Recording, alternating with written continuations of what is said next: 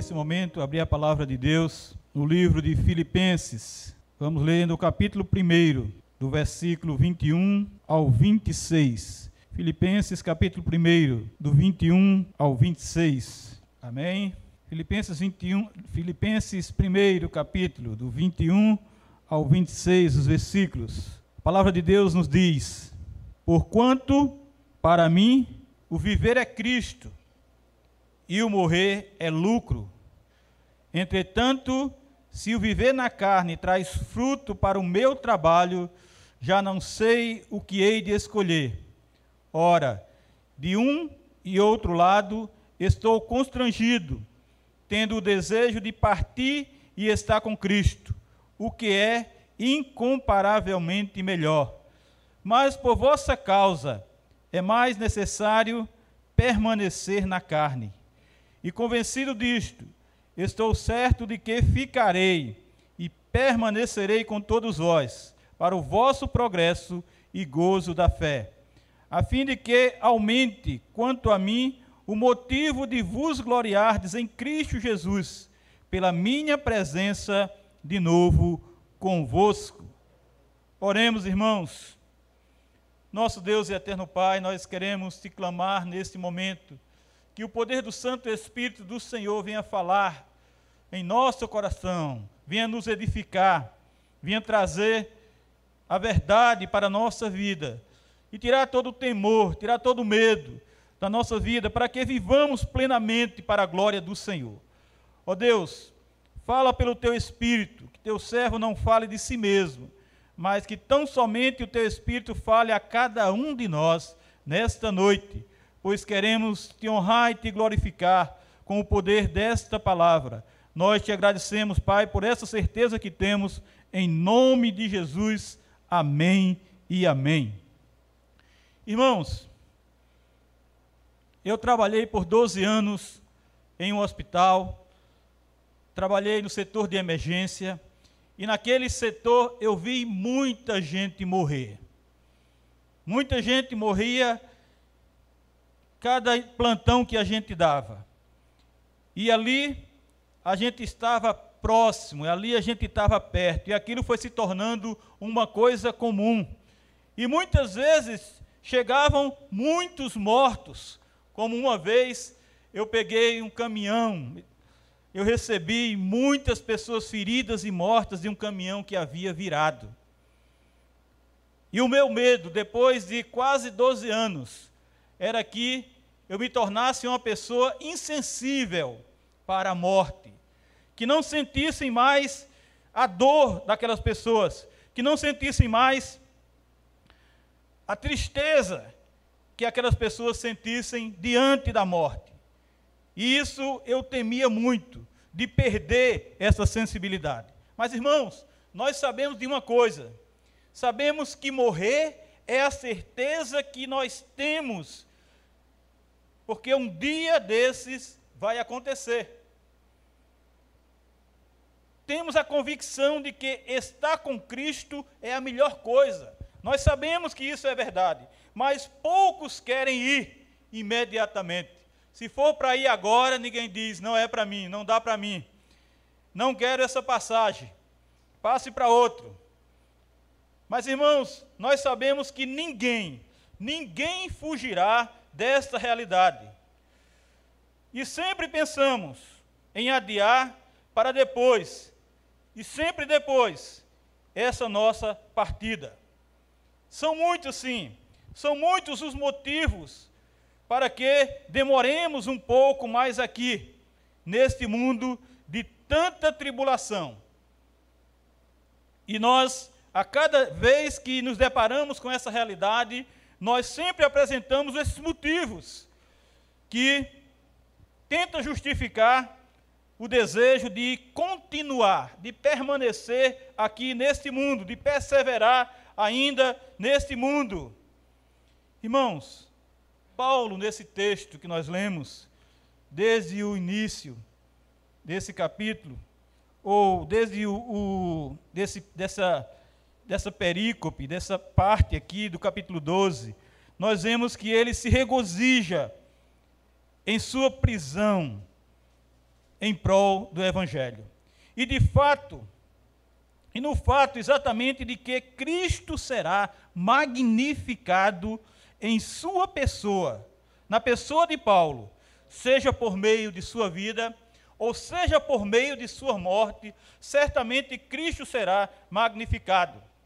Ele foi preso para Roma, porém a palavra de Deus não podia de maneira nenhuma ser amordaçada, ser encarcerada, ser aprisionada. Paulo era um prisioneiro otimista, porque ele sabia que sua prisão era para o avanço do evangelho. E nós vemos aqui nos versículos 13 e 14, ele diz: De maneira que as minhas cadeias em Cristo se tornaram conhecidas de todos os a guarda, toda a guarda pretoriana e de todos os demais.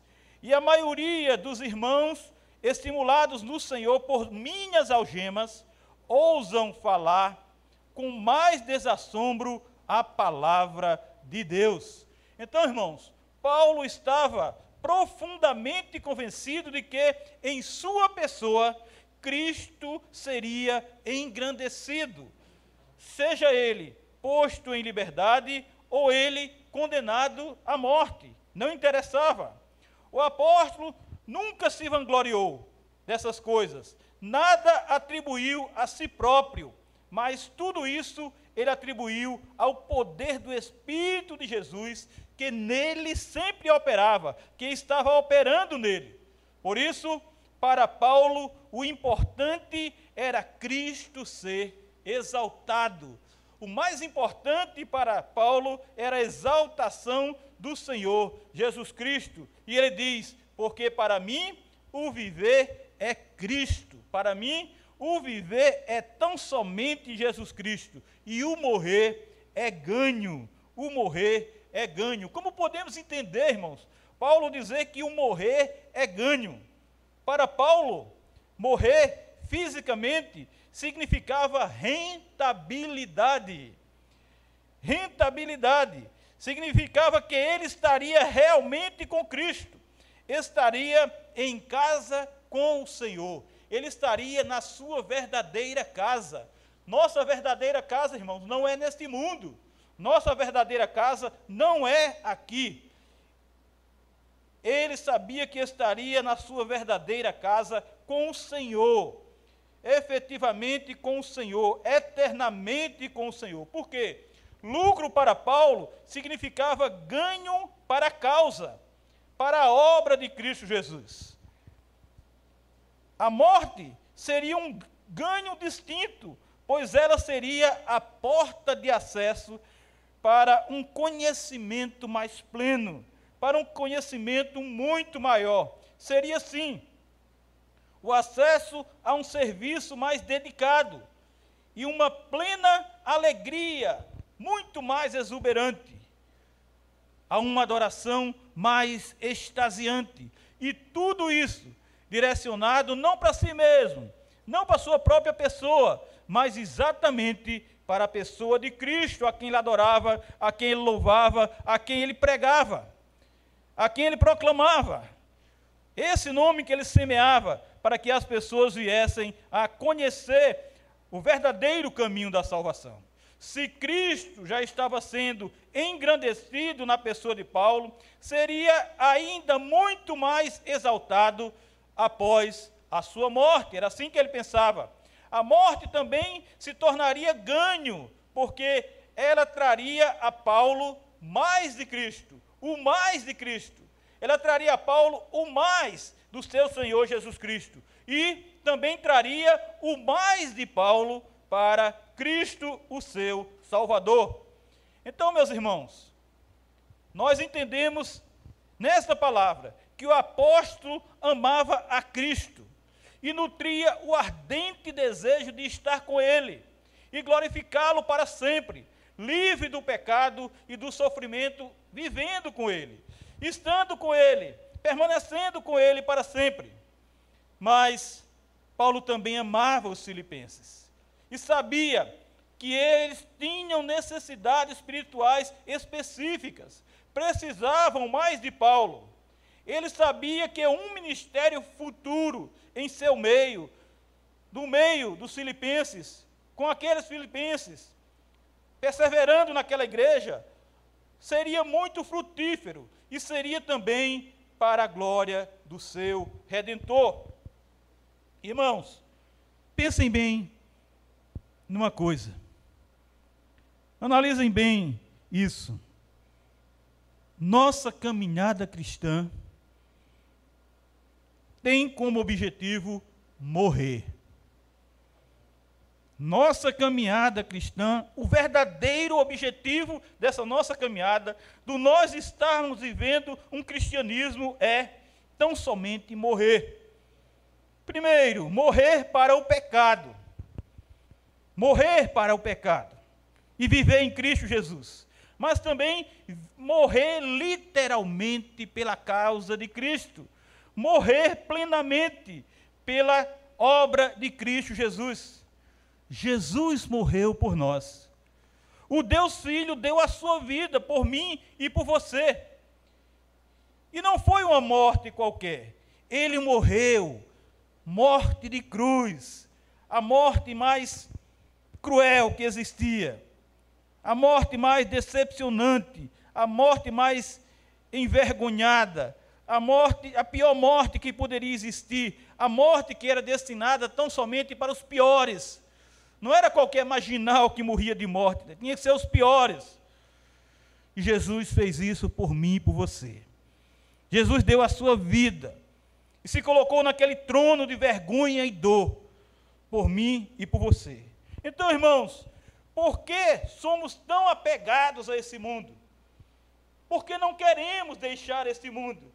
Por que queremos permanecer eternamente nesse mundo? Apegado às coisas materiais, apegados aos tesouros que enferrujam, aos tesouros que perecem, aos tesouros que podem ser roubados, aos tesouros que é hoje e não é amanhã. Jesus disse, Jesus declarou lá em João 17, 16, que nós não somos desse mundo. Ele disse: Eles não são do mundo, como também eu não sou. Nós não somos efetivamente para permanecer nesse mundo. Nós não estamos aqui para permanecer nesse mundo, como muitos dizem, estamos aqui de passagem. Estamos aqui passando um tempo, nós temos um tempo, nós temos um momento, nós temos anos aqui. Nós temos um tempo determinado aqui que nós não sabemos, mas Deus sabe que tempo é esse, quantos anos são esses, quantos dias são esses, Deus sabe o dia e a hora que nós nascemos e o dia e a hora que vamos partir desse lugar. Por isso o salmista expressa bem a nossa caminhada cristã quando afirma: Mas por amor de ti somos entregues à morte continuamente. Somos considerados como ovelhas para o matadouro. E Paulo também registrou isso lá, lá em Romanos 8,36. Foi escrito isso no Salmo 44, 22. Irmãos, nós temos estudado o livro de John Piper, Coronavírus e Cristo. E lá no capítulo 5, ele diz assim: a mesma soberania que tira a vida é a soberania que venceu a morte e que leva os crentes para o lar celestial e para Cristo. Irmãos, nós somos entregues à morte todo dia. Nós somos levados para o, matadouro. Mas nós temos um Deus soberano que cuida de nós. Um Deus soberano que nos deu vida. Um Deus soberano que nos conduz nesta vida. Mas um Deus soberano também que sabe da nossa morte, que conhece a nossa morte que sabe do nosso último dia e sabe para onde iremos. A mesma soberania que tira a vida é a soberania que venceu a morte e que leva os crentes para o lar celestial, que leva os crentes para Cristo. Não é que nós vamos morrer e ficar perdidos. Não é que nós vamos morrer sem saber para onde vamos. Se nós temos Cristo, a soberania de Deus, essa mesma soberania nos conduzirá, nos levará para o lar celestial, nos conduzirá para Cristo Jesus. Esta é a maravilha de vida que nós temos. E Jesus disse: Quem acha a sua vida, perdê-la-á. Quem toda vida perde a sua vida por minha causa, achá-la-á. Porque nós vamos perder esta vida aqui. É por isso que não podemos ter medo, temer de perder a nossa vida aqui. Porque isso é achar a vida plena, isto é achar a vida eterna, isto é achar verdadeiramente o caminho que é Jesus Cristo. Ele é o caminho, a verdade e a vida, é estar com Cristo. Por isso, o nosso viver é estar unido com Cristo Jesus. O nosso viver é estar unido com Cristo Jesus, pois está escrito: porque Deus não nos destinou para a ira, mas para alcançar a salvação mediante nosso Senhor Jesus Cristo, que morreu por nós, para que quer vigiemos, quer durmamos, quer dizer, quer vigiemos, quer morramos, vivamos em união com Ele. Na vida, nós temos que estar unidos com Ele. Na morte, nós vamos estar também unidos com Ele, como está lá em 1 Tessalonicenses 5, 9 e 10. Na vida, como cristãos, estamos unidos com Cristo. Na morte, também estamos unidos com Cristo, o nosso Senhor, o nosso Salvador, o nosso Redentor. E lá em Efésios 2, 5, 6, a palavra de Deus diz: E estando nós mortos em nossos pecados e delitos, Ele nos deu vida juntamente com Cristo. O Pai nos deu vida juntamente com Cristo. Pela graça sois salvos, e juntamente com Ele nos ressuscitou e nos fez assentar nos lugares celestiais em Cristo Jesus. Então, irmãos, em Cristo Jesus nós já estamos na nossa morada. Em Cristo Jesus já temos esta esperança realizada de assentar nos lugares celestiais. Nos fez assentar nos lugares celestiais. Então, em Cristo Jesus, nós já morremos aqui nesta carne. Em Cristo Jesus, nós estamos vivos, vivos eternamente. Temos vida eterna nele, assentados nos lugares celestiais, com Jesus, com o Filho de Deus, com o Deus Filho, que pronto está para nos receber. Ele vem nos buscar e nos levar para o lugar que Ele vai estar conosco. É por isso, irmãos, que não temos medo de morrer. É por isso que não temos que ter medo de morrer, porque sabemos de onde viemos e sabemos para onde vamos e sabemos com quem vamos estar e sabemos com quem permaneceremos para sempre. Jesus nos disse claramente: "E quando eu for e vos preparar lugar, voltareis voltarei e vos receberei para mim. Vos receberei para mim mesmo, ele diz, para que onde eu estou estejais vós também. João 14, 3. Então, Jesus já tem esse lugar. Jesus é este lugar. Jesus quer que nós estejamos com Ele, permaneçamos com Ele na vida eterna. Como é que nós queremos ficar aqui? Como é que nós queremos permanecer aqui? Como é que nós queremos continuar vivendo esta vida? Como é que nós temos medo de morrer fisicamente para ter a vida eterna? E esta esperança, irmão, esta garantia renova nossa convicção e extirpa do nosso coração todo e qualquer medo. Por isso, não podemos ter medo de morrer fisicamente temos que morrer em Cristo para o pecado. E um dia sim, nós vamos morrer. Um dia sim, nós vamos morrer fisicamente. Mas em Cristo Jesus nós teremos vida e vida eterna. Por isso, lá em 1 João 4, 18 está escrito: No amor não existe medo, se nós amamos Jesus Cristo, nós não temos medo. E ele diz mais: antes o perfeito amor lança fora o medo. Ora, o medo produz tormento. Logo, aquele que teme não é aperfeiçoado no amor. Parece que nós queremos viver atormentados. Parece que nós queremos viver atribulados. Parece que nós queremos viver neste mundo tão cheio de angústia, de aflição. Mas se amamos a Cristo, o nosso desejo vai ser exatamente como o desejo de Paulo, de estar com Cristo Jesus. Vai ser exatamente o desejo de Paulo,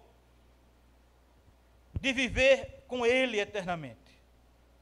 No mesmo livro, Coronavírus e Cristo, João Piper, no capítulo 5, ele cita Henry Martin, missionário na Índia e na Pérsia, que escreveu em seu diário: Mas seja minha a vida ou a morte, que Cristo seja magnificado em mim. Veja isso. Mas seja minha a vida ou a morte, que Cristo seja magnificado em mim. Quer dizer o quê? Que Cristo seja engrandecido em minha vida. Se eu viver, que Cristo seja engrandecido em minha vida. Mas se eu morrer, que Cristo seja também magnificado, engrandecido em minha morte. Se eu morrer. Veja o que Davi declara também: preciosa é aos olhos do Senhor a morte dos seus santos. Como entender isso, irmãos? Preciosa é a morte, preciosa é aos olhos do Senhor a morte dos seus santos. Quantos não entendem isso? Que está lá no Salmo 116, 15. Quantos não entendem como é que Deus pode achar preciosa aos olhos, aos seus olhos, a morte dos seus santos? É porque os pensamentos de Deus não são os nossos pensamentos. A nossa convicção sobre morte não é a mesma convicção que tem o Senhor nosso Deus. E Calvino comenta que Davi prossegue rumo à doutrina geral do cuidado providente de Deus para com os seus piedosos. Ele lhes presta assistência em tempo de necessidade, sendo a vida dos piedosos preciosa aos olhos de Deus. A vida dos seus eleitos, dos seus escolhidos, é preciosa aos olhos dele. A morte dos fiéis também é tão valiosa aos olhos de Deus que, mesmo depois da morte, mesmo quando eles morrem, Deus lhe estende as mãos, Deus lhe acolhe, Deus vai ao seu encontro, Deus não deixa perdido, Deus lhe estende, lhes estende a mão. É por isso que é preciosa aos olhos do Senhor a morte dos seus santos. Deus está conosco na vida, mas Deus está conosco também quando nós morrermos aqui fisicamente. Sendo assim, irmãos, tendo essa compreensão, como podemos nós temer a morte? Como nós podemos temer a morte? Se Paulo diz que é infinitamente melhor estar com Cristo, porquanto, quanto para mim o viver é Cristo e o morrer é lucro o morrer é rentabilidade, o morrer é ganho, o morrer é ganho. Lá em Jó, capítulo 14, versículo 15, está escrito: Visto que os seus dias estão contados, contigo está o número dos seus meses. Tu, ó homem, puseste limite além dos quais não passará. Visto que os seus dias estão contados, contigo tudo está o número dos seus meses. Deus sabe sim o nosso tempo. Deus sabe quanto tempo nós estaremos aqui, porque Ele cuida da nossa vida, mas Ele também cuida da nossa partida desse mundo. Ele está ciente do tempo que nós passaremos por aqui. Ele está controlando tudo, ele tem tudo pronto, tudo preparado. O Senhor tem todos os dias da nossa vida. O número da nossa senha chegará. O número da sua senha, meu irmão, chegará. Então, vivamos ou morramos, é tão somente para a glória de Cristo Jesus. Vivamos ou morramos, é tão somente para exaltar o nosso Senhor Jesus Cristo. Vivamos ou morramos, é tão somente para magnificar o Filho de Deus. Porque se vivemos para o Senhor, vivemos, diz Paulo lá em Romanos 14, 8. Se morremos, para o Senhor morremos. Quer pois vivamos ou morramos, somos do Senhor. Na vida, somos do Senhor. Na morte, somos também do Senhor. Sim, como cristãos, recebemos a Sua graça, que nos dá salvação e vida eterna, mas não estamos livres do sofrimento e da morte por Sua causa. Por causa de Cristo, nós não estamos livres do sofrimento. Por causa de Cristo, nós não estamos livres de morrer, de ser levado ao matadouro. Não estamos livres disso, porque Ele morreu por nós. Porque vos foi concedida a graça de padecerdes por Cristo, e não somente o credes nele. Recebemos a graça, e graça não só é para coisas boas, graças também para padecermos por Jesus, e não somente por crermos nele, como está lá em Filipenses capítulo 1, versículo 29. O Deus Filho nos deu o exemplo de entrega, de abnegação, de humilhação, de renúncia, para que nós sigamos, para que nós imitemos, para que nós façamos exatamente como ele fez.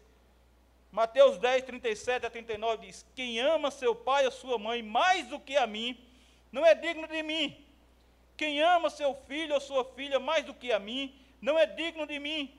E quem não toma a sua cruz e vem após mim, não é digno de mim. Cruz não é só sofrimento, não. Cruz é morte. Cruz é morrer. Quem acha a sua vida, perdê-la-á. Quem toda vida perde a vida por mim, quem toda vida morre por mim, por minha causa, achá-la-á. Encontrará verdadeiramente a vida eterna. Encontrará verdadeiramente a vida com Cristo Jesus. Lá em Filipenses 2. Filipenses 2, os versículos 6 e 8 a 8 diz: Pois ele, subsistindo em forma de Deus, não julgou com usurpação o ser igual a Deus. Antes, a si mesmo se esvaziou, assumindo a forma de servo, tornando-se em semelhança de homens e reconhecido em figura humana. O versículo 8 diz: A si mesmo se humilhou, tornando-se obediente até a morte. E completa: e morte de cruz. E morte de cruz, enfatizando de que maneira Jesus morreu por nós. Obediente até a morte, e é assim que nós devemos ser. É essa obediência que nós devemos ter em nosso coração obedecer até morrer, obedecer para morrer. Porque Jesus obedeceu até a morte e morte de cruz. Irmãos, nós estamos passando por um mundo, por esse mundo, estamos passando por esse mundo para sermos a imagem, termos a mente e o andar de Cristo Jesus, o nosso Senhor, o nosso Salvador ser como Ele, viver como Ele, padecer como Ele. Pois não viemos a esse mundo para desfrutar do melhor, não viemos a esse mundo para desfrutar das coisas boas, queremos isso, almejamos isso, sonhamos isso, pedimos isso ao Senhor. Mas Ele disse: No mundo tereis aflição. Por isso, Paulo diz lá em 1 Coríntios 2,16: Pois quem conheceu a mente do Senhor, que a possa instruir. Nós, porém, temos a mente de Cristo. Se nós temos a mente de Cristo, é para andar como ele andou, é para viver o que ele viveu, é para morrer como ele morreu por nós. É para dar nossa vida, dar nossa vida como ele deu, dar nossa vida por ele, como ele deu a sua vida por nós. Por isso, meu irmão, ande cada um segundo o Senhor lhe tem distribuído. Deus o tem chamado. Deus nos chamou para viver na alegria, Deus nos chamou para viver em grandes riquezas, Deus nos chamou para viver em festividades. Lá em 1 Coríntios 7,17, Paulo diz: Ande cada um segundo o Senhor lhe tem distribuído, cada um conforme Deus o tem chamado. Desse jeito, irmãos, como mestre, nós temos também, nós também aqui estamos seguindo e seguimos para a glória de Deus. Nós estamos seguindo para a glória de Deus. Como Paulo, podemos sim dizer sem medo, porquanto para mim o viver é Cristo e o morrer é lucro. O morrer é ganho. O morrer é, como ele diz, rentabilidade. O lucro é ganho. A rentabilidade de estar eternamente com Cristo. Por isso, Paulo tinha o desejo de partir e estar com Cristo, o que é incomparavelmente melhor, diz Paulo. Incomparavelmente melhor é estar com Cristo do que estar neste mundo. Por amor a Cristo, Assim como Paulo, nós temos de ter o ardente desejo de estar com Ele e glorificá-lo para sempre, livre de todo pecado, livre de todo e qualquer sofrimento, meus irmãos. O Senhor tem também nos enviado como cordeiros para o meio de lobos, e podemos sim ser devorados, como está lá em Lucas 10, 3. João Piper ainda diz que repousa diretamente na realidade de que a vida e a morte estão nas mãos do Deus soberano. Então é Ele quem decide. É Ele quem diz quando vai ser. É Ele que vai, di que vai dizer o momento. É o Deus soberano que guia a nossa vida, que está tomando conta de nossa vida.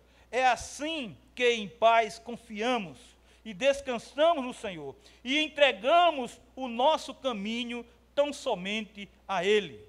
O Deus majestoso e soberano está sempre conosco nesta vida, em nossa morte e no nosso viver eternamente. Deus está sempre conosco nesta vida e em nossa morte, que é o nosso viver eternamente. O soberano Senhor é Rei é o nosso rei e ele rege todo o universo. Tudo guia para o bem dos que o amam. Para darmos lugar à graça de Deus, irmãos, vistamos-nos do espírito de fé, do espírito de coragem, do espírito de um verdadeiro amor, para que serenamente, sob o peso da cruz, assim como o Filho de Deus, estejamos preparados para irmos para nossa verdadeira morada eterna. Citando mais uma vez, Henry Martin, João Pipe diz que aos 24 anos ele escreveu: Se Deus não fosse o soberano do universo, quão miserável eu deveria ser. Mas o Senhor reina que a terra se alegre, e a causa de Cristo prevalecerá.